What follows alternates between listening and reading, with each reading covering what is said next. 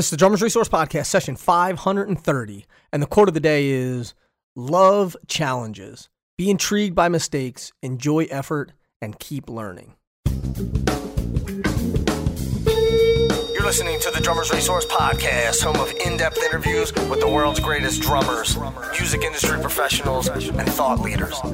Inspiration, education, and motivation for drumming and beyond and beyond and beyond. What's going on, everybody? Nick Ruffini here, episode 530. Thanks so much for tuning in, and this is a great episode. One that I have wanted to do for a while. This is with Jason McGerr from Death Cab for Cutie, and we talk a lot about the mindset. We talk a lot about the psychology of learning and he shares a lot of of road tested and time tested experiences that he has had throughout his career. And we have some book recommendations in there. There's there's a ton of information in here for sure. And quickly uh, before we get into it i want to let you know that i started another podcast called uncut with nick ruffini. And what i'm doing is i'm interviewing creative entrepreneurs about the art of taking a idea that's in your head and getting it from your head into execution. So like that zero to one moment. So I've had Chase Jarvis, who's a world class photographer. I'd have Jeff. I've had Jeff Goins, who's a New York Times bestselling author. Lou Montulli, who is an early who was an early internet pioneer and now is a, a multiple time entrepreneur who has sold a bunch of companies, but he's also a drummer. So if you're interested in hearing some of that, you can just you can find it anywhere. You can go to nickruffini.com and and the podcast is on there, or anywhere on Apple, iTunes, Stitcher, and all that kind of stuff. And because you know I talk some of that stuff here on the podcast, but this other podcast allows me to get a little deeper on the business side of things and not particularly boxed in with just drumming stuff. So I, I didn't want to do too much of that here because I don't want to alienate you as a drummer. So if you're into that other stuff, check it out. Just go to nickruffini.com or just Google Uncut with Nick Ruffini and let's get into it. This is Jason McGerr and again, a great conversation. Enjoy.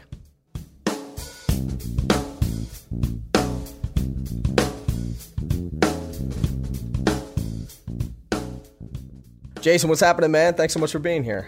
Uh, good stuff, Nick. Thanks for giving me the See how I go from I go from like uh, I all of a sudden I turn into professional conversation or interviewer guy. I, well, I don't know. I know it was re- that was rad. You kind of caught me off guard. Like I was suddenly on the radio. Here we are live. Long time listener, first time caller. Uh, so we we were talking a little bit off air um, about. So you live you live in northern northern Washington, but I was thinking, but are you were you did you grow up in Seattle or did were you always in Bellingham? I grew up in Bellingham, Washington, tiny little town. About 100 miles north of Seattle, and uh, I had a lot of family in Seattle, cousins my both my mom and dad had like five siblings each, all with families and kids, and so we were in Seattle all the time. Got Seattle's always been my second home. I've even lived there quite a bit over the years, but Bellingham was the first uh, 19 years of my life, and I am back here now uh, with uh, my wife and two kids, and back in the family zone. And it's, uh, you know, Bellingham. If you look on the Wikipedia page, says "city of subdued excitement." and that's that couldn't be truer. Um, it's very mellow uh-huh. up here.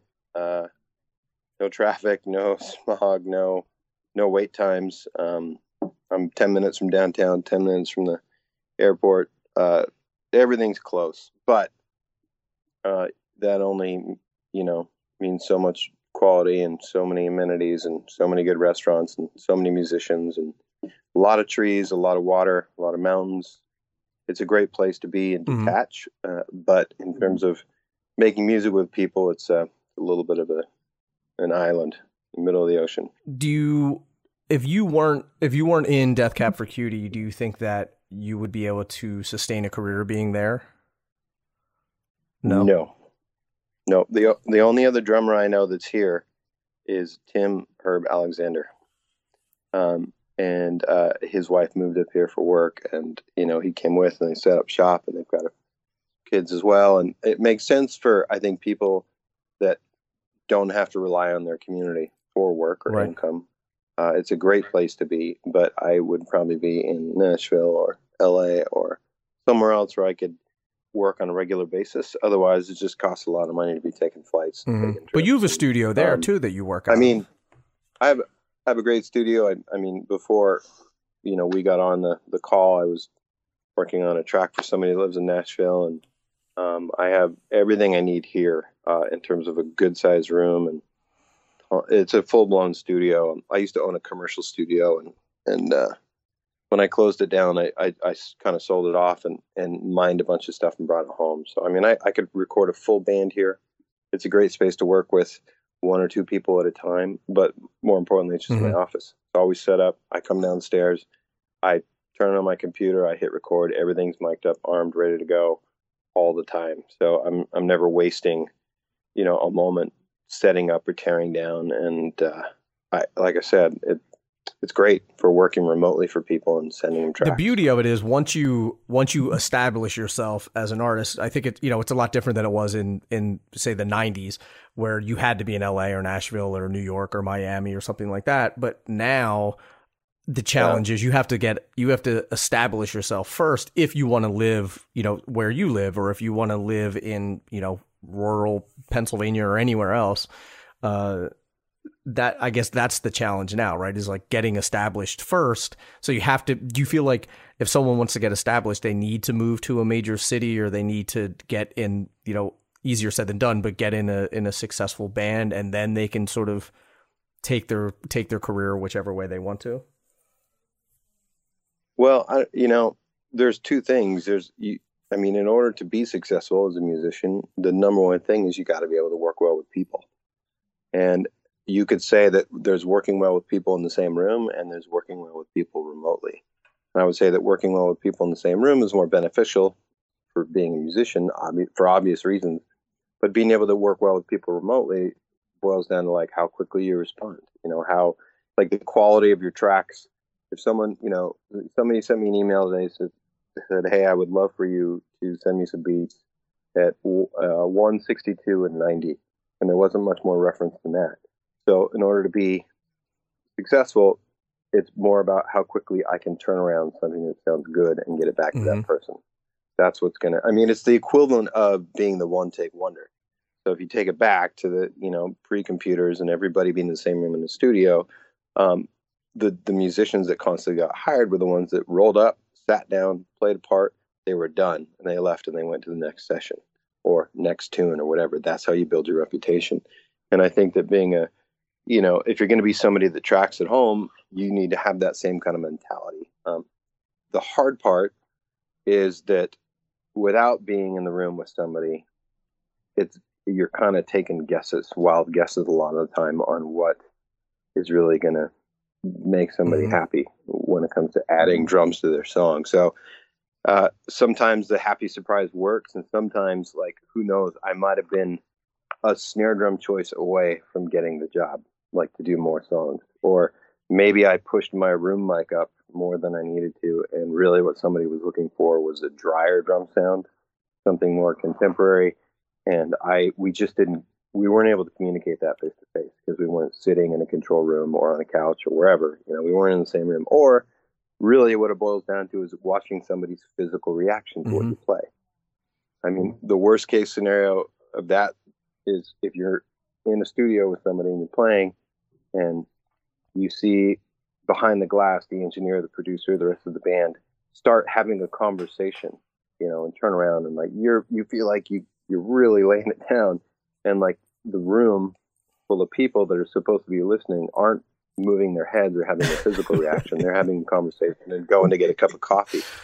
So that that's the kind of thing where if I was in that situation, I would just stop and be like, "Yo, what's going on?" Right? Am I missing something Obviously, here? Either the sound right, yeah, the sounds aren't right, the feel's not right. What do we got to do to get there? And so when you're working on your own, um, you just you don't know, you don't have that feedback, right? Um, visual or audio, you know, and that can lead to very long days of you know no results. So it is really tricky, I think, to be someone that works remotely, um, unless you're doing video stuff back and forth. I mean, there's ways you could do it to to expedite mm-hmm. the process, but it's it's still a new game for me, and largely because most people don't call the drummer in Death Cab to play on their songs. You know, you you, you think if I said, "Hey, Nick, you know what? I I understand you're a great uh, songwriter, and you should. I think you should send those tracks to Chad Smith." You know, or Mark Guiliana, and I think that you should get them to play on it. You'd be like, "Are you crazy?" Like, I'm not sure how to even go about right, that process. Right. I mean, you might you might know somebody, but the first example being Chad Smith. You know, like people just don't cold call guys in bands in career bands and say, "Hey, I'd love to work with you." That's interesting. You're sort of like so your of, your success is almost is almost hindering your success on the on the remote side a little bit, right?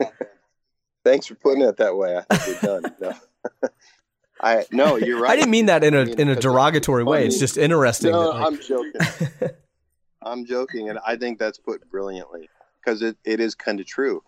Because um, if all of a sudden, you know, I'm I'm just going to shoot for the moon here. If a Ringo Starr, you know, had an Instagram account, which I doubt he does, and said and made a post and said, "Hey, everybody, uh, I'd love to play on your track. Right. Here's my info. Um, please DM me. You know, like I'm home for a bit. Uh, let's mm-hmm. work together. right? Like it, people would be like, what? What's up with Ringo? Like, what's going on? Does he, does he need money? Like, what's, yeah. you know, I mean, it, it's just hard to, hard to, to, I guess, position yourself to be available to everybody, especially because sometimes a bit of a filter process is mm-hmm. necessary. Um, uh, but to to let the world know that like I you know I do I do more than just my band. And uh, one way to do it obviously is there are people that that work all the time. Like I have a bandmate um, Zac Rae who's uh, who was so happy he's in the band now. He plays keys and guitar and all kinds of sounds come out of his world. But he was a session guy in LA um, and has been and still is since he was a young kid. He ended up cutting his teeth with Alanis Morissette when he was really young, like maybe 19, and he's always been based in LA. So circling back around to your earlier question of, do you feel like you need to be in a place, or would I need to be in a place other than Bellingham? Zach is a perfect example of someone that that trucks in both worlds. He gets called all the time because of his tenure in LA as a session musician, but he also gets to be a band. Got you. Got you. Yeah, it's interesting. I mean, there's there's plenty of people who are in similar situations where they play in a career band. They're you know they're well known for being in that band, and like you said, no one would think, oh, I should just I should call Jason to see if he would he would play on on my record. And I've said this a lot, excuse me, on the podcast that most people that you want to work with are hireable. Like you can hire most. I mean, you might not be able to get Sting to play bass on your record, right? Or you may, like, if you have enough money, I'm sure that you know if if if you have enough money, I'm sure Sting will play on your record. But I've always said like, you know, if you if you want if you want people to play on your record, or if you want to play live with people or whatever, then just hire them. Most musicians are are willing to get hired for for the right amount of money. Like you could probably get Chad Smith to play drums in your bar band if you paid him enough money. you know, probably. And it, and it really, I mean, the lesson here is like you just got to right. ask. Never hurts to ask to reach out. And I mean, I'll, I'll admit I've been guilty of getting things in my inbox that are um, just fishy or not seem seem really like desperate's not the right word, but just just not the right fit. And uh, if I have time to respond with a, I'm, I'm busy. Um, I do, and sometimes I let things hang. But uh, for the most part, if someone reaches out to me, and you know, obviously in this day and age, you can do all the research you want. You know, you can look at somebody's profile, you can listen on SoundCloud, you can discover how legit or how basically how hard they're working. Because I'm not going to put out my effort to, you know, take time out of my day to be a professional for somebody else if they're not a professional themselves. Right. That being said, there are some really amazing young kids I've had a chance to work with that are doing something that I believe could be it could have massive potential and I, I always make time for great great music or great songwriters. I remember having a conversation with uh, with Jojo Mayer and he was saying that he found that a lot of people were calling him to get drum lessons and when they would get there he would start going through the material and you know, they would start asking questions and he was like, you know, this is all in my DVD. So, so it turns out that a lot of people were just getting drum lessons just because they wanted to meet him. Well, and that has happened. That's what too. I was thinking. Like, do you Um, ever run into that where I'm sure there has to be So- some sort of, some sort of, uh, like filtering process where you're like, are you a fan or are you a fan of me, me playing drums and you actually want me to play on your record? Yeah, and look, I'm I'm I'm I'm happy to give back to the fans. I mean, I wouldn't be in the position I'm in if people didn't buy records and buy tickets and, and come to shows. So it's sort of like to me, I view those lessons as a meet and greet, Mm-hmm.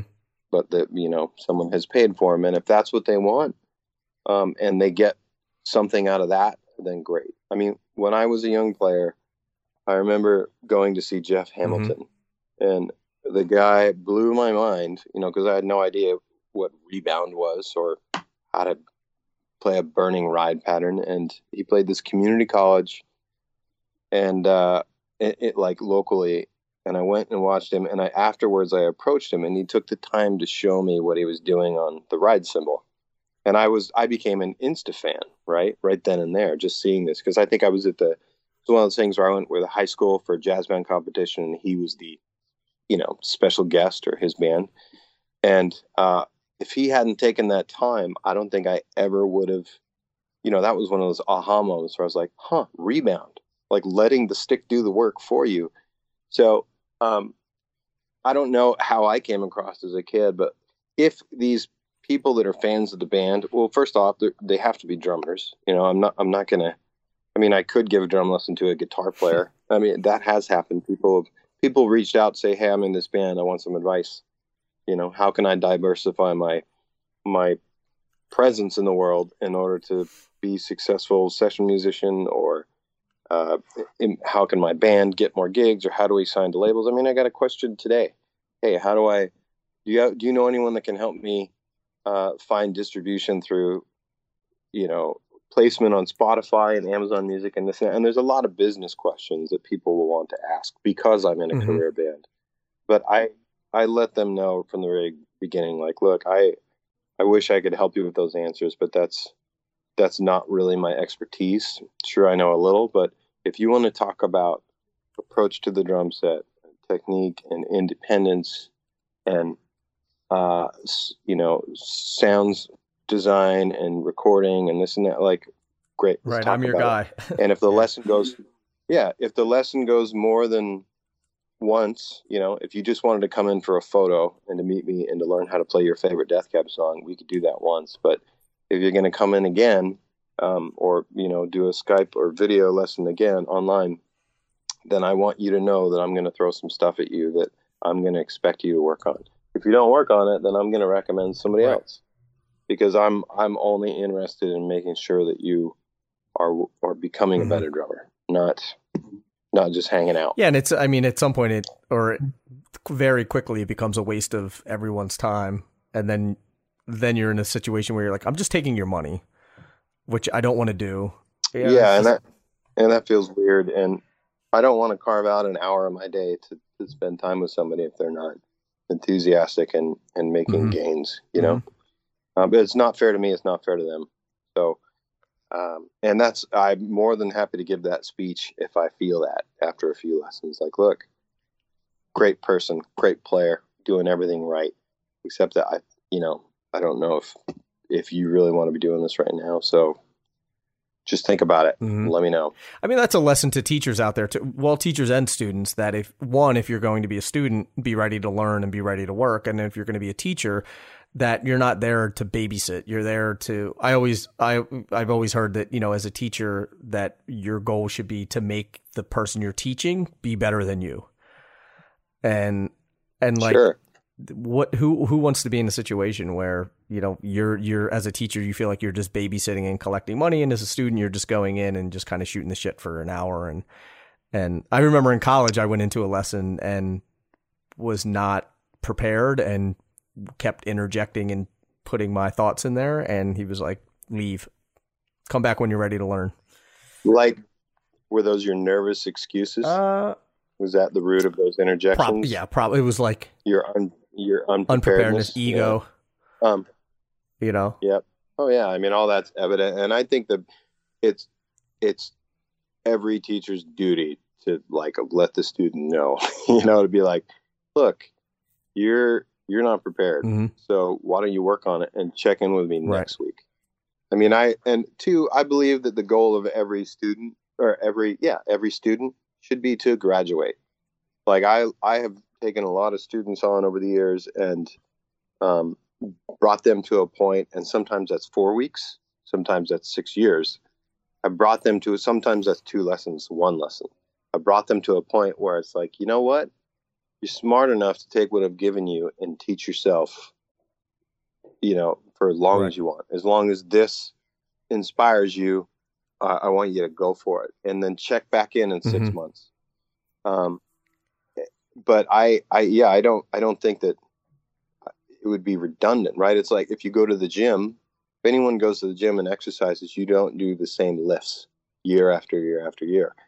You, you know, you you challenge your muscles in different ways. So I think challenging your playing with different teachers is good. I still take lessons. I still sit down and study with people. I I do everything I can to improve my playing and, you know, to borrow a great term from my good friend Dave Elitch, like he talks about blind spots, and we all mm-hmm. have them. And you know, our bandmates are great for recognizing and, and calling out those blind spots. Sessions are great. Students are great.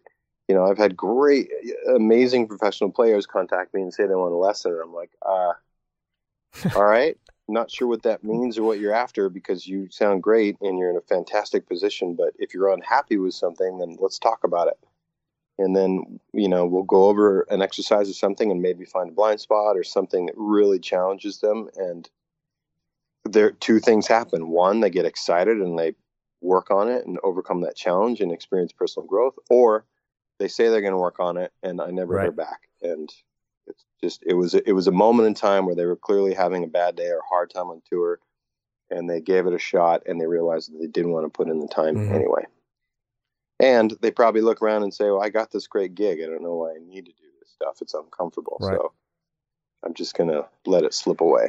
Yeah, I mean that isn't that the uh, isn't that the ultimate thing though is to keep getting better. You know, you always want to you always want to get better, and it and and I for me like when I was younger, I felt like I could make I could make monumental improvements in short amounts of time. But once you get to be playing for as long as I have, and as long as you have, you know, there's like you're fine tuning everything, and that shit is hard, man. that it's like you're not like learning how to of play course. a salsa. You know what I mean? Well, have you ever thought about why you got so good and you were so inspired when it when it started out? Uh, I mean, I don't know if I ever got so good, but um, uh, I mean, I, I think about this all the time. Time. Like, I mean, you know, like I was spending you mean the the amount of yeah, time you yeah, or not the amount of time yeah. I had the like what you yeah the amount of time I I decided to dedicate to playing. So like you know I was playing Ooh. six, eight, ten hours a day. Like when I was in college for a solid three years, I was practicing eight hours a day. So yeah, that's insane. Well, and when you're traveling ground, when you're covering that much ground, like you make so many observations and you eventually it's like a meditation. You stop thinking and you just play mm-hmm. right? You don't overthink because you have a limited amount of time. The other thing i think what happens when you're younger and a, more of a beginner to an intermediate player is there's not a lot of negative noise. There's no feedback not from your own brain not from the people around you it's like the same reason I, victor wooten makes his great analogy in his book the music lesson about why is it that you know we learn to speak we, we gather all the words and language we need by the time we're five years old to communicate. And his reason is that you know everyone around you is encouraging you. An adult you know doesn't say what do you mean goo goo gaga right. don't say that. That doesn't mean anything. You get a goo goo gaga back in the same mm-hmm. response you know in the same tonality and it's encouragement and it, you know uh, man i'm just so into the psychology of learning um, as you may be able to tell at this point but uh, that is something that we cannot forget like all that judgment, all that, you know, it doesn't matter how much time you have. If you want to make progress, stop judging yourself. Stop overthinking, you know, how good you're playing because really you have everything you need. You always have. It's just whether or not you're satisfied yourself with the way mm-hmm. you sound. It's interesting to to think of it that way. I mean, like I always hear the uh, the the analogy of when do you you know how long do you give a baby to walk, right? And you don't say after like four months you're like, ah, you know what, maybe this walking thing isn't for you, and you know and, and i think that that we do that as as musicians too where like we work on something for a little while and and we don't get it or you know it doesn't feel right or doesn't sound right and then we have all these negative thoughts like you said and then we either give up or or let us let ourselves go into some some you know negative headspace or or whatever the case may be um but do you so you you had mentioned like why I thought I got I made so much I made, covered so much ground in a short amount of time. Do you do you think that's what it is? Do you think it's like not the uh, there's not a lot of negative noise. It's not everyone is is rooting you rooting for you, and then so where does the negative stuff start to come in? Well, I mean, if you're take take the idea of a beginner versus the idea of a professional who just played in front of ten thousand people, like if you're up on that stage, you you yourself have have expectations. You have high standards. You know, if if one note is off or flams, you think I shouldn't mm-hmm. be up here, or I, you know, everybody heard that. Not just the one person in the room, the ten thousand right. people in the room, and then the other millions that saw the video you, on YouTube. Do you think Instagram. that's high expectations so when for yourself, or do you think that's an imposter syndrome? For me personally, sure. Uh, I no, I never feel. If, if what you're asking is, do I feel like an imposter when I mm-hmm. grew up? Yeah, no, I don't. I don't. Honestly, not too much. It's if I if I don't play exactly what the way that I want to play on any given night, especially if there's professionals in the room that I respect and trust out in that audience watching me, knowing exactly what I'm doing. Like if I don't have a good night, um, it's not I can't say I walk away feeling like super proud, but I walk away feeling like, all right, I just humbled. I'm like, I got some more right. work to do. This is why I continue to practice. This is why I will take uh, uh, Uh, uh, when I when I work on things. I'm I'm trying to stack one block at a time. Like if it's a flam, I'm just working on the left side, not the right side, or the right side, not the left. So every time I leave a show, I don't like hang my head super low. Like because of the pressures of being a professional musician. But none of that dialogue, nothing I just said in the, in, in the in the past minute, has anything to do or enters the brain of a beginner or someone in the room for the first time, or a baby learning to talk or learning to crawl or walk or anything. It's just pure fun, pure joy. So, um, does yeah, that answer your question? kind of got. How okay. do you think that we can get I, uh, back to that point after you've been playing for 5, 6, 10, 12, 15, 20 years? how how can how do you have a suggestion of how people can get to that to stop being so because I don't think we should stop being critical yeah. of ourselves, right? Like No, no, no, for sure. No, I if you if you stop being critical, I mean you still have to work towards improvement, mm-hmm. right? You still I mean this is why I think teachers are good for people or or just friends or peers that you get together and drum with if we're if we're keeping it in drumming and not other endeavors. Um, but for me, uh, the the way that I make progress is the way that I could see it and chart it is by just taking little bites. You know, it's just small exercises. So here's an example. Like I, I have been um, taking lessons when I can online with a guy named Steven McWhirter, who just won the his tenth World Solo Drumming hmm. Championship, hmm. and he lives. He's a Scottish drummer. He lives in uh, in Scotland, and his like technique, his approach is is mind blowing. Of course, he's not a drum set player. Doesn't have the you know he can't do what I do on the drum set. He'll be the first to admit that. But his ears and eyes are watching what I do whenever I execute or play. Um, he picks and points things out that are and and sort of tells me you know explains them in a way that I had I had never thought of. So we might work on a single rudiment or a single measure or an exercise in, you know, working towards a larger chart or goal or page or something. But we've been working on the same score for, for you know, what they call in Scottish music a drum score for, I would say, off and on for two years. And all we're doing is picking apart how I can better execute all of the movements, the dynamics, really get into the field of music, um, the culture, and placement and economy of motion and stick mm-hmm. heights and uh, just so many little detailed things. And so for the the guy that has a poster of Dave Grohl on Nirvana's wall, like at this point, that person listening to this podcast has glazed over and could right. give a shit. Um, but for me, when you ask how we can get back to that point, you know, that place of the beginner's mind and like being inspired and not too judgmental, the way that I've gotten back to that place is to challenge myself in ways that are outside of my normal role. In other words, I'm not trying to sit down and play a better mm-hmm. backbeat. I'm trying to be inspired in another area that articulates my hands and makes me feel like I'm making progress so that when I do sit down to do the things I've done for the last 30 years, they're that much more confident. They feel that much better because I'm thinking about it in a different way, in a different light. That's why they say, you know, athletes should cross train. Mm-hmm. You know, you, you don't you don't want to just be have blinders on and just focus on the one thing that you do. Not in my mind. I think you need to draw from other areas.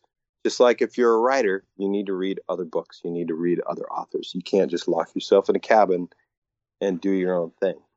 Mm-hmm. I, I think that for creativity in general too. Just if, you know, if you're a drummer, you should either maybe learn how to take pictures or learn how to play a different instrument or or go see art or read or or you know just to expand our minds and and get us thinking about different things and and figuring out how we can we can approach that uh, or we can approach our instrument that way with different creativity. What do you think this and this is a hard question but it made me think about it when you were saying about about athletes and about and working with different people and perfecting your playing and things like that. What what do you think is the difference between a good drummer and a great drummer Um, I think, oh boy, a good drummer and a great drummer. I think great drummers are there's something next level about their sound and feel and approach. And they're very very humble. Like they they don't they're not selfish players. They they refuse to acknowledge the greatness that you know the world is is is bestowing them. It, they just Aaron Spears comes mm-hmm. to mind. Aaron is an incredible drummer, super humble, wants to come out and see a show of a really you know simple approach and loves it. Like just dies like applauds up and down. And he, I don't know. I, it's a tough question because good and greater. Boy, I got to think about this one. Um, I'm trying. I trying to think of who even I would qual like say is a good drummer versus great. Right. You know, like I don't I don't know if I discern the two necessarily. I just I I I see and hear and listen to great drummers. Good drummer to me is someone that is maybe still developing mm-hmm. and in a good position and plays, you know, selflessly for the music and uh, Ah, it's a tough question. No one's really put it. Like if you look way. at somebody like John Bonham or Steve Gadd or Steve Jordan or or Aaron Spears or you know someone like that, what what is it that makes them great? You know, and I think about this a lot. Like, I go ahead. Okay, you may just start your edit here. No, there, there's no edits. There's no. We just roll with it. Okay. I feel like you just adjusted Look, yourself the in the chair, though. I did. Look, the difference between a good drummer and a great drummer for me is a good drummer can play anything um, and sound like anybody. And the difference be- and and a great drummer is a drummer that can play any anything and only sounds like themselves. Mm-hmm. They don't sound like anybody else. They're unmistakable. So when you hear them, you can use just their first name or just their last name. You can say Gadd. You can say Vinny. You could say Erskine. You can say Pierre you can say Bonham. You can say Elvin. You can say Tony. You know, the list goes on and on and on. Those are great drummers because no one else sounded like them or sounded mm-hmm. like them. Uh, good drummers, maybe you can't tell.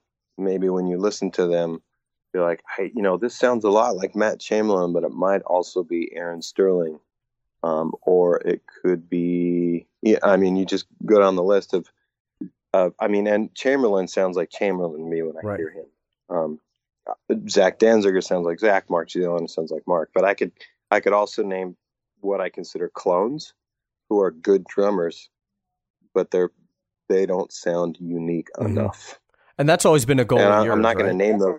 To I've yeah. So my every time I sat down on my drum set from the time so I started playing snare drum at in sixth grade, 11 years old. I didn't get a drum set until I was 14. Every time I sat down, I made it a goal to sit down and play something that I have that I had never heard anyone else play. Like the first goal was like, what kind of beat, given the shape of this drum set and these sounds or whatever I want to put on top of the heads or however I want to hold the sticks, how can I play something that doesn't sound like anything I've ever heard? How did you and know at that age that, that was that, the goal to sound like yourself? Uh, I don't know. It wasn't. It. I really didn't think about it in this meta way back then. I just was inspired. That was my personal challenge. Like, how can I come up with this really cool thing, not in four four, but in six four, that involves a cross stick and muting the floor tom with my right hand in between strokes. I mean, I just wanted to be different. Mm-hmm. That's all. But so what I did is I I tried to be different for the first I would say ten years of my life and play weird shit and pieces of metal on top of my drums. And then I got in a band that asked me to maybe play something that they could follow. and then I got in a band uh, that was asking for different styles of music, things that were uncomfortable for me. And then I got in Death Cab. And Death Cab was like, look, we have a job to do. Like, we make records and we go on tour and we do this for people. And our songs get played on the radio. So, all that weird stuff you're doing, let's see if we can take away some of those accents, play it a little straighter, and then we'll have a song. Cool? Cool. Hmm. So Death Cab really did a great job of focusing my approach, I think, to being more accessible.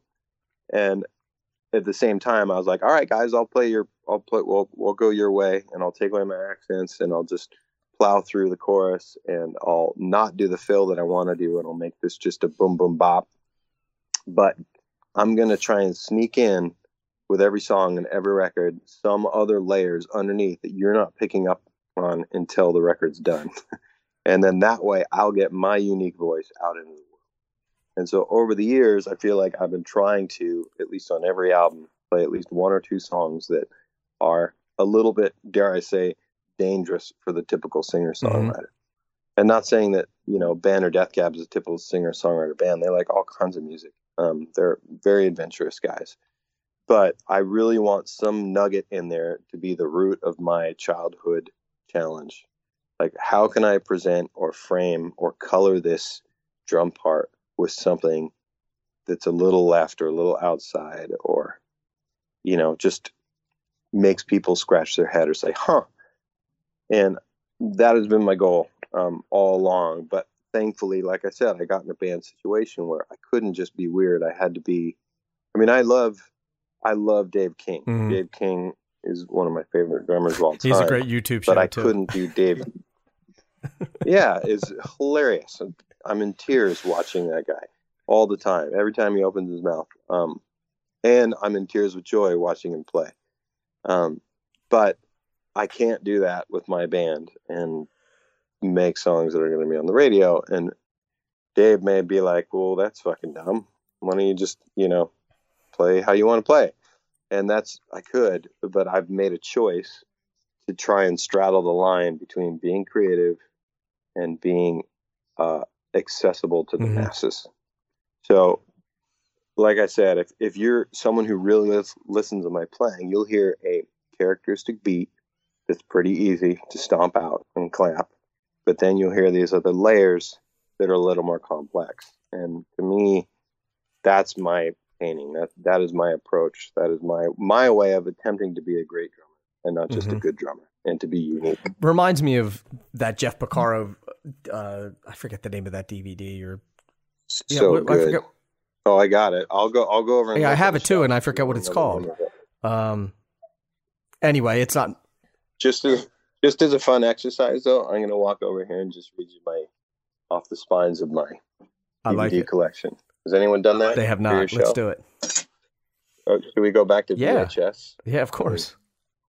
I don't know, but the Jeff Porcaro DVD is uh, just titled "Self Jeff Porcaro." Got ya. That's it. I don't. I actually. I don't have the have the DVD. I have the VHS of that. So I got Steve Gadd up close in session. Um, Benny Greb the language of drumming. We have some. Uh, who's this right here? Danny Gottlieb, Yeah. the all-around drummer, parts one and part two. Joe Morello and Danny Gottlieb. Jeff Queen playing with Mhm. sticks. If you're a drum corps guy. Billy Ward, big time. Steve Jordan, the such groove good. here. It's like one of the favorite. best. So good. So that's yeah, that's that's my wheelhouse. I love the groove. There, there were. T- Uh, trust your ears. Jeff Ocheltree, just Mm-hmm. on tuning because I want to know more about Bonham sound. Steve Smith, I mean, classic drummers, all the the whole Hudson Right. library, Buddy Rich stuff. But then, I mean, it goes on and on and on. I I mean, I could keep going down the list. Of course, I have JoJo, Keith Carlock. Um, I mean, there's so many great resources out there. Uh, you got to invest. have you checked out Benny's uh, Art and Science of Groove? That's Of course. so good. Oh, Benny's a good Is he friend. such man? That that DVD is really Ben- good. Benny is uh, next level. He can do it. Benny is beyond great. Um, he is super humble. Always makes time for me. If I on tour and pass through, you know, Hamburg, um, I'll track him down and and say, hey, can we hang out in your practice space? Can you give me a lesson? And he's like, of course. If he's in town, and we'll hang out and we'll play. And um, always been there for me. Uh, and I just my whole approach and my roots and curriculum have been his approach without him knowing it or me knowing it for years and years Hmm. and years. So the place I studied uh, when I first took serious lessons was the Seattle Drum School, and that the Steve Smith who lives in Seattle, not the Steve Smith Journey C. Smith, but um, has developed this curriculum that's amazing that I still use and still teach. Uh, this whole grid system of independence and rhythmic calibration and perm- permutations and anyway, Benny was doing. Benny came out with language drumming and that whole thing, and it was like, wow, this is this is coming from the same island here. I'm I'm all about you, and uh, we hit it off from that. I point. think he said it was the first DVD that was ever released, ever first drum DVD that didn't have any notation. Like there's no, there's nothing about notation in that whole, in the whole DVD. didn't even pick Yeah, up on that. It's all like it's all just feel, and I mean, Huh. you know, you've seen it, but Yeah. Yo, yeah, no, I yeah, and he's eh, that's to me I could I could learn from him with my Yeah. eyes closed. You know, like such great feel. And when you're and he's one of the best teachers, one of the best educators Mm-hmm. out there. And I've been to a few of his his camps that he's done and just been a fly on the wall. I've been to individual clinics and then like 3-day camps and watched him teach and everybody in the room feels good about their playing and their abilities and the progress they can Mhm. make given the amount of time he has for them which is I mean, he's a fantastic teacher so anyone here if anyone has the opportunity even if it's for a flat or a destination clinic he is he's next level teacher he's done it for so Yeah. long um, i think just the idea of teaching like a great player spends a lot of time practicing he spends a lot of time teaching he knows what Mhm. he's doing the Dave Elitch is another guy who spends a ton of time teaching, He's super observant, and uh, can really help just about Yeah. out. when he bought uh when he bought his house in what Portland or somewhere. He bought a, he bought a house and I texted him. I was like, "Did you move out of it?" He's like, "I should have never bought this house." He was like, "Everyone thinks I moved out of LA." He's like, "No, I Uh, still live in I, LA." I don't know if you, yeah, yeah, yeah. No, you, you get it straight. But I think Portland's been a great place for him to go and and Mhm. reset. You know, from Yeah. time to time, like we all need to reset, and because I know that he teaches a ton, I uh, I think that's an important part of every endeavor is is the the detox. You know, you have seasons of training and you have seasons of Yeah. rest, and I think that that Portland spot is a good season of Mhm. rest for Dave, even though he goes there to rest and he winds up at Revival Drum Shop. yeah. Well, it seems like seems like uh, something he would do.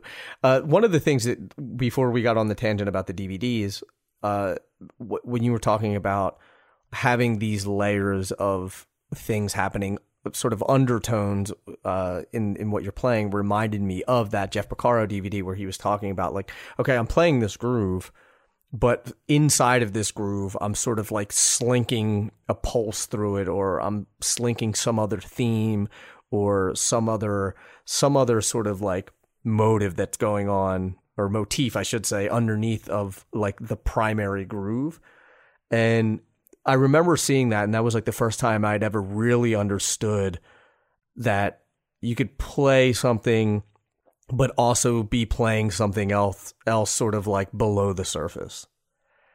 And it seems to me like that's the stuff that that you're saying that you you'll do in a lot of these Death Cab songs. That like, yeah, I'm playing the groove, but there's some other sort of like intangibles happening below the surface.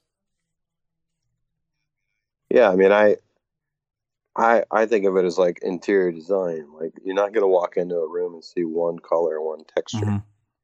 And to me, there needs to be bold statements, bold colors. You know, bold places to sit and hang your hat. But it's all the other stuff that complements the room, you know, and makes it the place where a singer wants to be. Uh, like for instance, uh, layering aside, which I am a big fan of. Um, placement is huge, right? I never want to step on lyrics. If I'm going to play a fill, as I think fills should be played, you just want to punch through the holes. You want to do the right setups. You want to do the right, so you want to give the right support. So you know, in a very traditional sense, you could the you could say, well, that's the bass drum following the bass player. That's maybe that's a given. Maybe it's not. Maybe you want to compliment. Maybe you want to play around the bass player maybe that's what's more, you know, fitting mm-hmm. for the song. But I do that same thing with every instrument that I hear.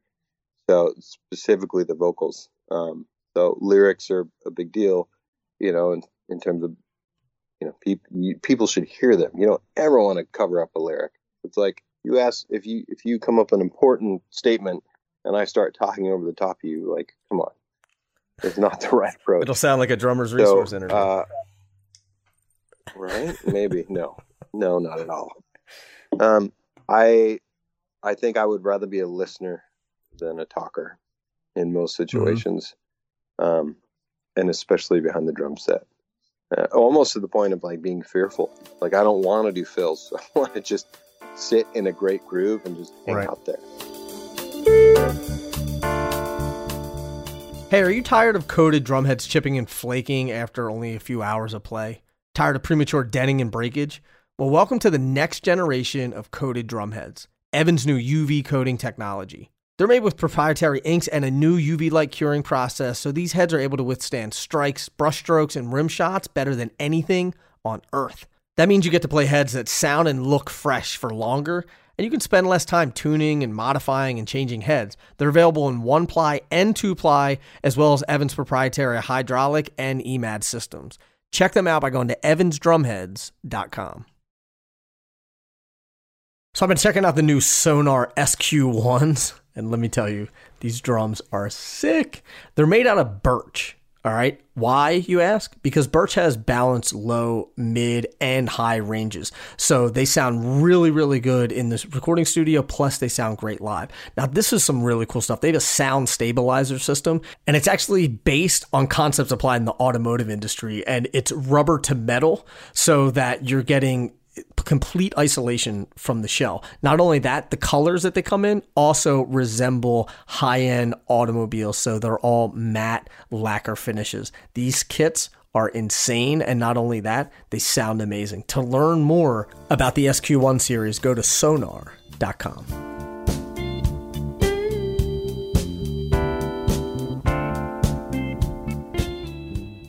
all of the things that we're talking about, specifically about colors, textures, listening versus you know speaking or or not stepping on the bass player's toes or the or the uh, singer's toes or you know not overplaying and all that stuff.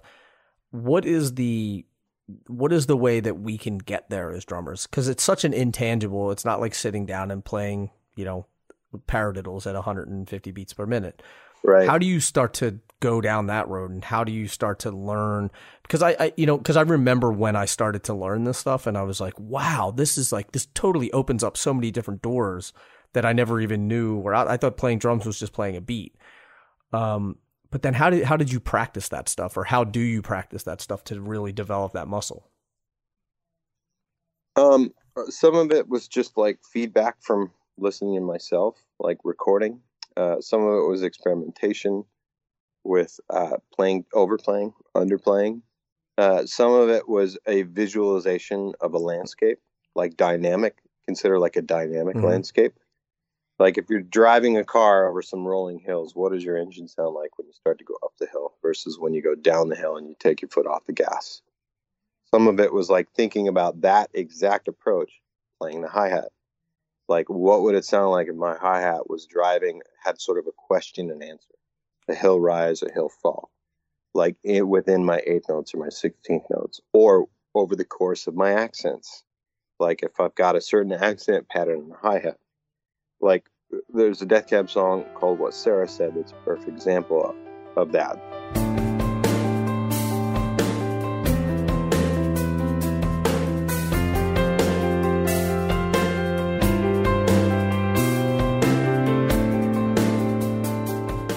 My drum phrase is eight bars long, not two bars long. Hi hat evolves through over the course of those eight bars. So each two bars, it, it does like a question and answer, and the accenting pattern does like a crescendo, decrescendo. And to me, that is an interesting layer. But no, you know, that's the kind of thing that's felt, not mm-hmm. heard, or maybe heard by some drummers. That's so. It was my experimenting with those sort of pictorial sort of landscapes on the drum set but a big part of my, I think, deciding on placement and like how to support and where to play and what not to play was simply asking people around me um, from a very young age. From the time I was 15 and played my first show doing a Paul Simon review with a local singer songwriter and having to learn 50 ways to leave your lover and late in the evening and and you know doing my best to woodshed those mm-hmm. parts and then going and play them in a rehearsal and then asking the guitar player and the singer or the the guy that was playing Paul Simon, like, how does this feel to you? Like, am I anywhere close to the mark? Of course, he was just being nice because there's no way a 15 year old kid, you know, listening to Gadd right. for a few hours can go play. Especially he played that part with four yeah. drumsticks too. Well, I did I you? did too. I nice. mean, I, I learned that in a in a drum shop, and and I I can play the part still to this day. That's awesome. Um, before I got Steve Gadd up close, um, but I can never sound like Steve. But I still wanted the feedback. Mm-hmm. So every time I played with somebody, even still in my band, like I, I do a take and I go into the control room and I say, "What do you guys think? What are you hearing? What are you feeling? Is there anything I can do? Who, you know, let's let's go around the room. We got four more. I'll do four more takes. Let's. I want to do what each of you wants to hear."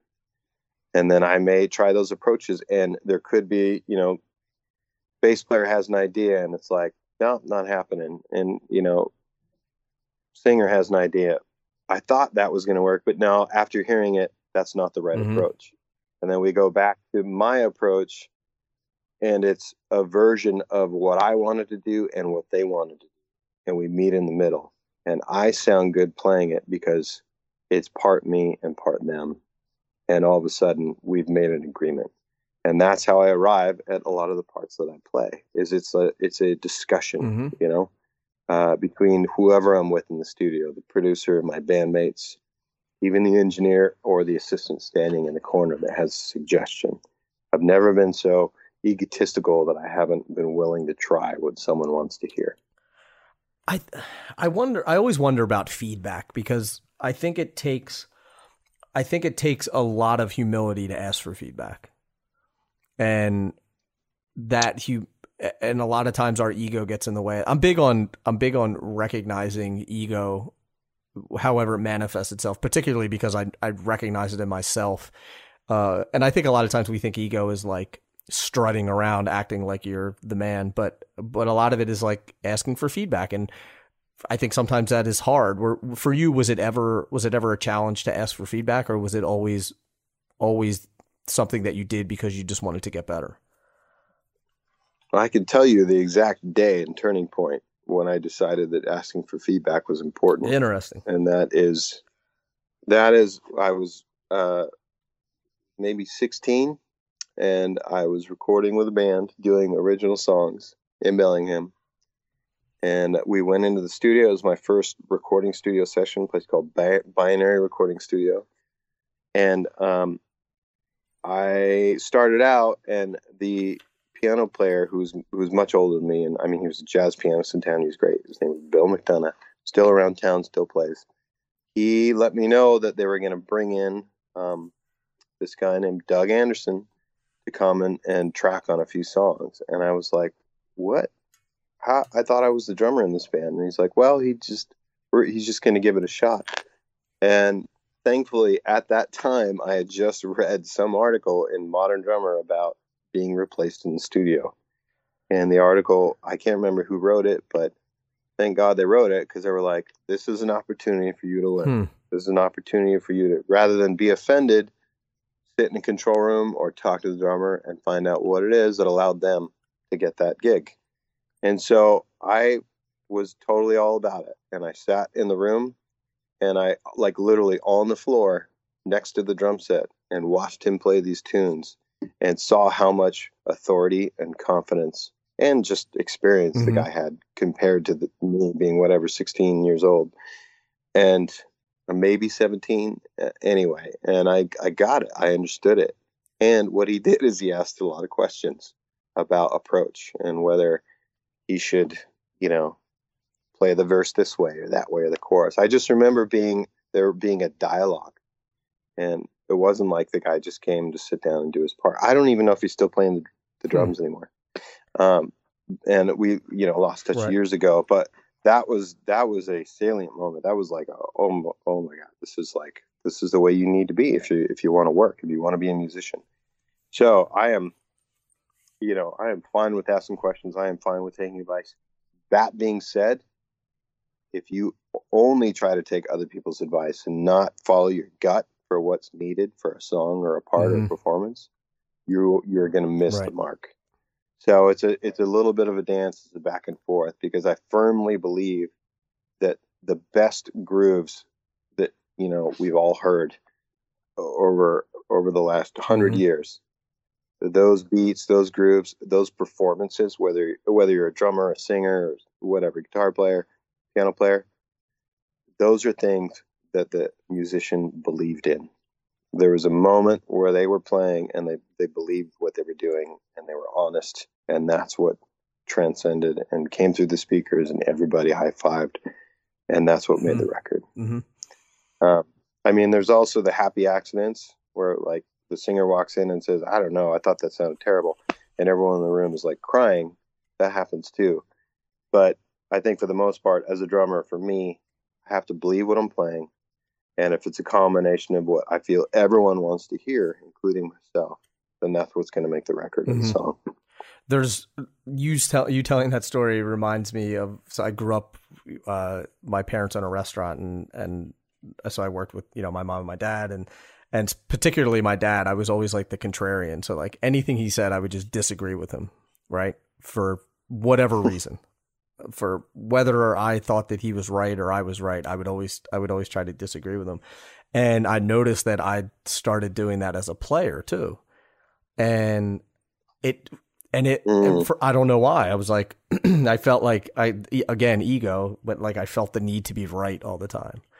And uh and once I finally got over that, still never really got over it with my dad, but once I got over it as a player, uh like it just it was it, everything became a lot easier. I got more work. Like people were, you know, people were uh, more willing to work with me, and I never even realized it at the time. But then once it happened, uh, that but like like you're saying, like sticking to your guns. Yeah, of course, sticking to your guns. But a lot of times I would just be like, no, I don't want to do that because I think we should do this. Only because it was my idea. It wasn't necessarily the right idea or the best idea you know i think that's like something that that we all need to be aware of like to not to not try to try to push this agenda just because it's our agenda yeah i mean there's no there's no great company in the world that has, has had the mentality of like my way or the highway Right. You know, collaborations collaborations are what you know build mm-hmm. cities. Um. Yeah, I it, it, hmm, think about it all the time, and I I don't want to come across like I'm overthinking it. Mm-hmm. You know, like you you can spend too much time in your head uh, trying to please everybody in the right. room. Um, so I, you know, you have to know yourself. Every musician needs to know their self. For instance, I know I believe that often the best uh, approaches are the first impressions, and maybe what you need to do is make sure and record that first take and go down the path of throwing the kitchen sink and doing all you can, but then go back and revisit that first impression and see what it was you know you or I I or somebody tried to do before they started thinking about all the other mm-hmm. options. Mm-hmm. I think Steve Gadd said that a lot of times he was like the first take is usually the one, and maybe the if you're a good enough right, player, right? Of course, I'm like yeah, because you're Steve Gadd. Um, but but the idea that you know maybe the second one is if you didn't listen to the first take, but the third and the fourth and the fifth and the sixth and the seventh they usually, in my experience anyway, they usually don't get better, right? Because you're analyzing it or you're trying, and then you start to like yeah. trying to put a, a, square peg into a round hole. And do you experience the same thing where you find that the earlier takes are the better ones? Oh yeah. Well, what I find is is they they sound better because with the more the more tension I have in my in my brain, the more tension comes out of my mm-hmm. feet. So like I was I was listening to I was comping together something earlier this morning, and you know I didn't play. I was playing to an artist without a click, just playing. There was a vocal and a piano, and there was no click. And uh, they might have played to a click, but they might not have, or their time was a little, you know, push and pull, and it was a really slow, swung out six thing, and it was hard. I mean, uh, we all know that playing slow and landing everything, like sticking the time, is way more difficult than trying to play something mm-hmm. faster. So, because uh, all that hang time, right? So I'm I'm listening to these these. I did six passes to try different things, and my sound was better on pass one, but my playing was not as solid. So by the time I got to six, I was totally on point in the pocket, and but the sound was like either overconfident or just playing mm-hmm. harder. Maybe I don't know what, but what I what I picked up on is like wow. In the first take, I was just listening more. That's why I'm playing yeah. quieter, and my bass my bass drum sounded better, and you know my ride cymbal had more open airy float to it. It was more it, it painted a better picture basically tonality in terms of mm-hmm. tonally so I had to find that middle ground in, in putting together these ideas, which is which is really just for a demo. But I had to find that middle ground of it, it was like using my ears to to go inside of right. my brain, yeah. if that makes sense. If that's not too no, no, meta, no, you know. But like I was I was hearing how I was thinking, right. if that makes sense. And it was a it was like, wow, this is cool. Well, what I've learned here today is to not play more than six takes. or maybe what what Gadd was saying. Like I don't want to. I would rather get up, have a cup of coffee, or go walk the dog and come back and sit and right. do it again, so that I I am listening and not just becoming more and more of my own mm-hmm. audience in this mm-hmm. process. I want to be front and center for the person who I'm playing for, the song, singer, yeah. whatever. And I, I think that that there's a a real acute audio perception that happens early on that doesn't happen mm-hmm. later on. You'd mentioned about about getting too far inside of your head about things and and overthinking things, but then the other side of it that I want I want to talk about quickly is is mindset. I remember reading that you were saying that when you were younger, you saw all these bands coming out of Seattle and it made you sort of think about being a professional musician. And you said, Hey, sort of, if these guys can do it, then maybe I can do it as well. And then we were talking about collaborations and being around the right people. How important to you, or how important do you think it is, one, to, to really develop your mindset in the right way? Excuse me. And two, to be around the right people to make sure that they're reinforcing that mindset that that you're trying to build for yourself? I mean, the mindset is paramount. I mean, you you have to you have to set goals and go after them, and sometimes make sacrifices. Um, and in terms of putting yourself next to the, the right people, like, look, if I was a metal guy, like I would go hang out with um, Mastodon and Slipknot. Like that's where I would go. I wouldn't I wouldn't go to a jazz club and say, "Hey, I'm a metal guy. Can I sit right. in?" You know, I mean, that's the obvious, but it, that trickles down to the radio stations you listen to, the publications you read, the websites you go to for record reviews, digging into the, you know, the album liner notes. You know, like finding curated playlists that are, um, you know, music that you gravitate towards and finding out who those bands are, going to see them live, trying to meet people on stage. Like it is easy today to find people and to, to live in their world. It really is. And if I'm going to work for X artist or go pursue working with X artist, I'm going to do all the research I can around that person's catalog and what they're doing and the records they're listening to and inspired by so that if I do get that chance to sit in the same room with them or make music or begin a dialogue, that I'm all that I already have things in common with mm-hmm. them. So to me, that's all part of the big picture of mindset and approach. Um, you know, in my own demoing process, like for my band, something that's beneficial to me is to to think about the tempos and the sort of vehicles that my bandmates use to demo their songs and make sure that I'm maybe changing my approach slightly. But let's just say singer loves to write at 85 to 90. Then I'm going to send him demo beats in that range and then maybe a few extras to stretch his, you know, to challenge his, uh, mm-hmm. his approach. But I, I think that, you know, the more you can learn about a situation going into it, the more research you can do, uh, the better off you're going to be. It's just be prepared. That's all it is. It's just being prepared. Um, and you know, in regards to being in Seattle, moving down to Seattle when I was 19 years old to be closer to the bands that were quote unquote making it, like starting to be heard on the radio, the Soundgardens and the, the Pearl Jams, and the Nirvanas, and the and the Mudhoneys and the Screaming Trees and the whole Seattle grunge explosion. I knew that if I wanted to be close to those bands, the best place I could wind up was at a music store in a drum shop, just so that I could be there when they came in for sticks mm-hmm. and heads. And that was my goal, and that's what I chose to do. And I, you know, I met a lot of people in that situation over the course of just a year, one year's time. Um, and I also learned a little about the culture, you know, of bands and where people were gigging and you know where they hung out and where they practiced where those rehearsal places were. And i mean i i, I don't think it's that difficult. If you want to make music if you're really into electronic music then find out who the djs are and you know reach out mm-hmm. to them uh, i have always made carved my path that way. If i want to learn more about an instrument or an endeavor or a path or something that's new to me i go straight to the top and try there. And if i can't get the top person, and I I I try the next mm-hmm. best thing.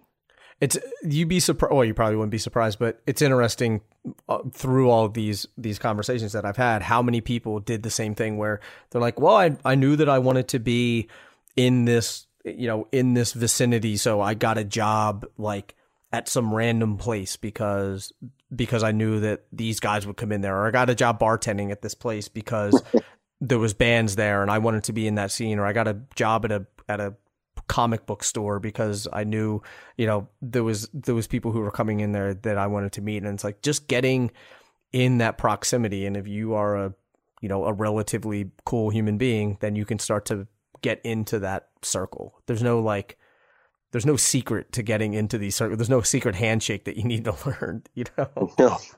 No, it's it's called walk that right. way. It's like go go there, go to that spot, meet these people yeah see what it's all about. Agree i mean it's not that's the formula that's totally it. You're going to sit back and complain and you're if, like i never wanted to be the world's uh, like the best drummer that i've heard. Mm-hmm. i wanted other people to hear me. I, I, needed to get out and play around. Um you need to you need to get out there. I it blows my mind how many people call me and uh, want lessons and they want to be a better musician. They want to become a better drummer. And the first thing I ask is, are you playing with anybody? You, you know, are you just, are you practicing at home or what's going on like are you applying what you're learning because the best way to become great versus good is to play with people and to mm-hmm. play music and if you're not out there then it's it's not going to happen yeah. for you and I, I honestly feel like i suffer if in between album cycles i stay i stay at home and i don't go try and make music with anybody else the biggest periods of growth for me in my career have been when i go uh, I'll do like a long, intense Death Cab tour or album cycle, and then I'll go make a record with somebody mm-hmm. else. And it's like, boom, leaps and bounds. I'm taking what I learned from being on the road and being in shape, and then being challenged in a totally new and different mm-hmm. environment, whole new, whole new stress situation. Go for it. You know, I think that's the mark of a good player too. You know, like if you look at somebody like Jimmy Chamberlin, that he comes home from the Smashing Pumpkins oh, tour, and then he's like, oh, "I'm going to go play in this, you know, this jazz trio for a four night stand at this place or whatever. That is exactly why yeah. he's great. And if I don't think he would be as great if he if he didn't, you know, draw from those other types of music and and um, pressure mm-hmm. situations. Mm-hmm. I mean, they say, you know, I I read this. I can't remember what book it was in. Um, it might have been in the Talent Code, or it might have been some other study where they talked about pilots and what makes the the best pilots and you know how most crashes on commercial airlines are human error and the ones that crash the pilots that crash aren't the guys that were in combat that flew 160 missions they were the ones that only flew in the flight simulator hmm. You know and a lot of times they were also the pilots from cultures where there wasn't a lot of bravado or mm-hmm. confidence mm-hmm. and more cultures of taking orders and is that in the tipping point i make that analogy it might be the tipping point. It might be a Gladwell thing. I remember. Could I, be. You can reference that one, but you might. It might be. We, I'm sure we've read a lot. Yeah, but go ahead. Sorry, I, I was like thinking but, out loud. Sorry. No, it's yeah, yeah. yeah it might be. You're, you might be right. I, I, I'm a sucker for any book that has anything to do with the psychology. Mm-hmm. All about it. But the point is, is that if you make that analogy and bring it over to the world of music and drum set, like if all you do is the flight simulator or your practice space, and then you're in charge of a triple seven flight, you know, with 450 passengers, or playing Madison Square Garden, yeah, good luck, yep. dude. Good luck. Whereas if you've you've flown the combat missions and you you know you've you've operated analog controls and you've you've had shitty monitor mixes and broken down buses and vans that you know, have squeaky brakes and sleepless nights and insane travel, and you get up on that festival or you're in Madison Square Garden, it's easy. Mm-hmm. So it's a war of attrition, and you just got to pay your dues, sweat equity. It's all, I mean, it's a 10,000 hour, but it's not. For some people, it's 5,000 super stressful yeah. hours. And for some people, it's 15,000, you know, kind of difficult mm-hmm. hours. So no matter who you are, like you, I don't know. There are anomalies. There are people that become overnight successes that only made music in their bedroom, and they have this natural thing, and the whole world hears it, loves it. It resonates everywhere. But for most people, you got to do the stress testing, you know, big time, and you got to get out of the simulator. You got to get you got to put yourself in those places with mm-hmm. those people working at the restaurant like you said or um, you have to interface. Man, I sound like a preacher. no, I, this but is all that. All, all that is. I wouldn't be where I'm at if I didn't do all these things. You know, and at the same time, I have to maintain being a, a husband and a father and a and a groundskeeper for my mm-hmm. home and a pet owner and you know someone that is willing to take the time to talk to the drummers resource. Well, I well I appreciate that. Uh, you you saying all these things, I feel like it need it constantly needs to be said and said again and reiterated over and over again because a lot of times I think people think, yeah, all right, you did all those things. I don't need to do those things. Or that seems like a lot of work. I'm going to try to find an easier way to do it. And it's like, there is no easier way you have you can't go around it. You have to go through it. And that is and every single time someone comes on here and says that, it just reinforces the fact that look, there's no easy way to do this. There's no shortcut. You got to put in the work. You got to put in the time. You got to sacrifice the things that you need to sacrifice, and you got to grind it out until you arrive at the place that you want to arrive at. And then from there, you set new goals and keep going. Absolutely. And think about all the stuff you learn in the process. Mm-hmm. All the little footnotes, all the little sidebars of you know nuggets of information that you're going to use down the road, or maybe that just the seed gets planted and later on you see it in in full growth and, and actually reap the benefits. So yeah, man. I mean, I, I also don't want to discourage anyone and think that they need to do everything that I've done over the course of 34 right. years. Right? Like you can you can make something happen in a year's time if you're in the right place at the right time and you're mm-hmm. willing. You could be an overnight sensation success story and then from there you just need to make sure that you you stay in place right, right? you need to do the work to uh, I've, I've known some drummers that have, have gotten sort of a gig unexpectedly and next thing you know it blows up and they find themselves touring you know they're playing 250 or more shows a year and their hands and their feet never learned basic form of technique and they're suffering greatly from it. They have bad backs and hands and wrists. And so if you find yourself in that position, then you need to then you need to do the work so that you have longevity. Mm-hmm. But it can it, it, happens a lot of ways, man. I mean, I there's no one way to go about this music business.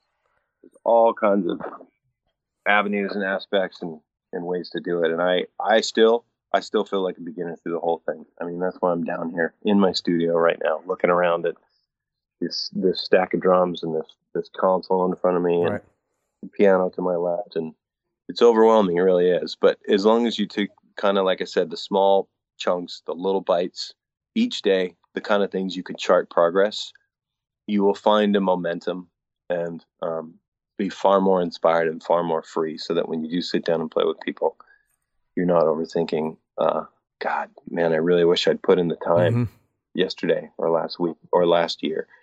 You just know that you have put right. in the time, and all this stuff is going to. Yeah, out. I mean, they always say, you know, what, imagine where you'd be if you started a year ago when you said you were going to start. Yeah. You know, um, right? Why? Why wait to? Why wait to tomorrow? Wait until tomorrow, which right. you could do today. Right. So, what are the last question? What are a couple book recommendations that you have? Well, I think Victor Wooten's book is really great. The music lesson. I mean, the Talent Code mm-hmm. is a mm-hmm. great book. Um, one of my favorite books uh, is written by an Australian author named Stephanie Burns, and it's called Practice Strategies That Cause Musical Improvement.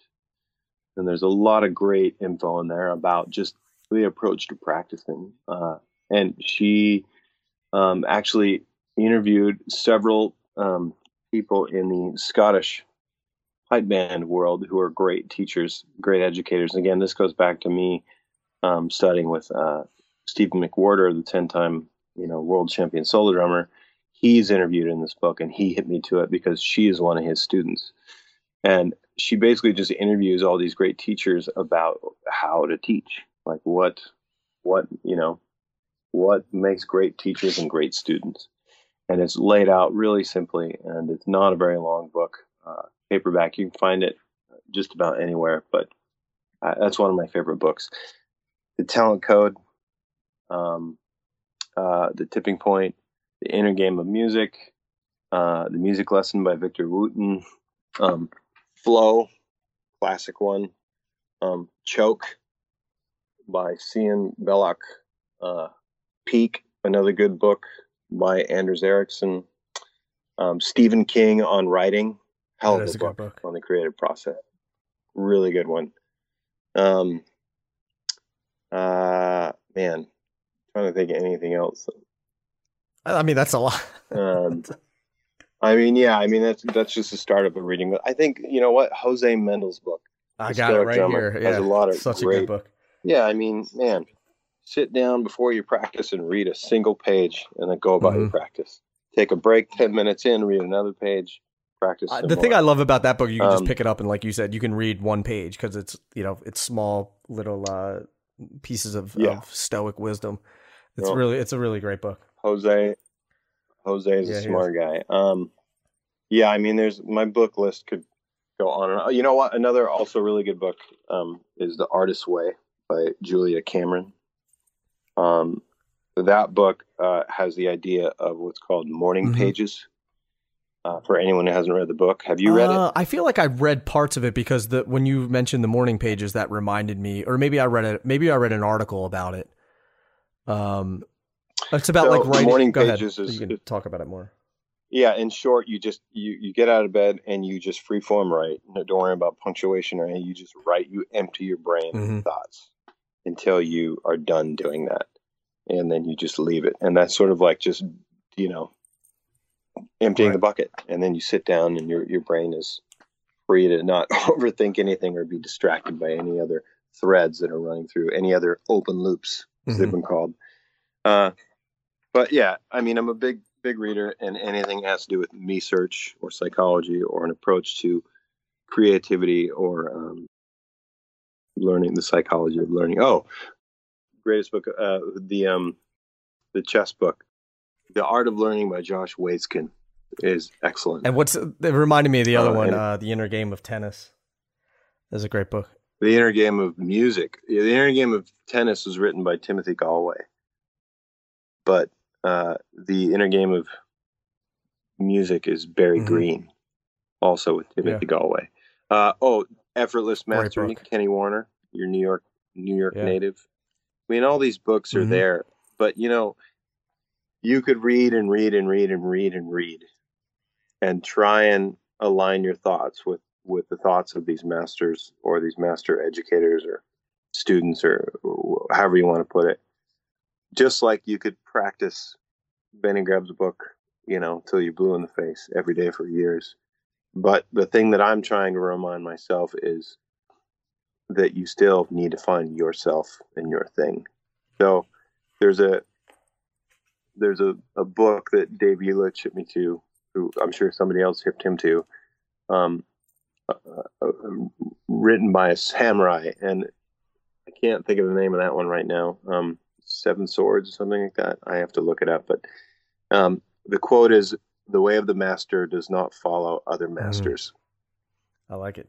And so when we again bring it back to that question of like, what's the difference between a great, a good, and a great drummer? I don't think the great drummers follow anybody. I agree with that. I think they they they follow themselves. They listen internally and they they play what they need to play. I I think that's a good way to good place to end it, and a good place to keep people thinking that you know, sure, find find some inspiration from all of these people, but then you got to go out and do it yourself. There you have it, the one and only Jason McGerr. And for all the show notes, you can go to drummersresource.com forward slash session 530. Also, don't forget to check out my other podcast if you're into that kind of thing. It's called Uncut with Nick Ruffini, and I interview creator of entrepreneurs about the scars and all practicalities of building a business around a creative pursuit. So we talk about all the the zero to one stuff of how do you take an idea in your head and how do you get those ideas sort of out into the world and create something that is that is sustainable or, or that's something that people would actually want to use or or a service or a product or or a band or whatever it is. So check that out. It's called Uncut with yours truly, Nick Ruffini here. And that's all I got. So until the next podcast, keep drumming. Thank you so much for listening, and I'll be talking to you soon. Peace.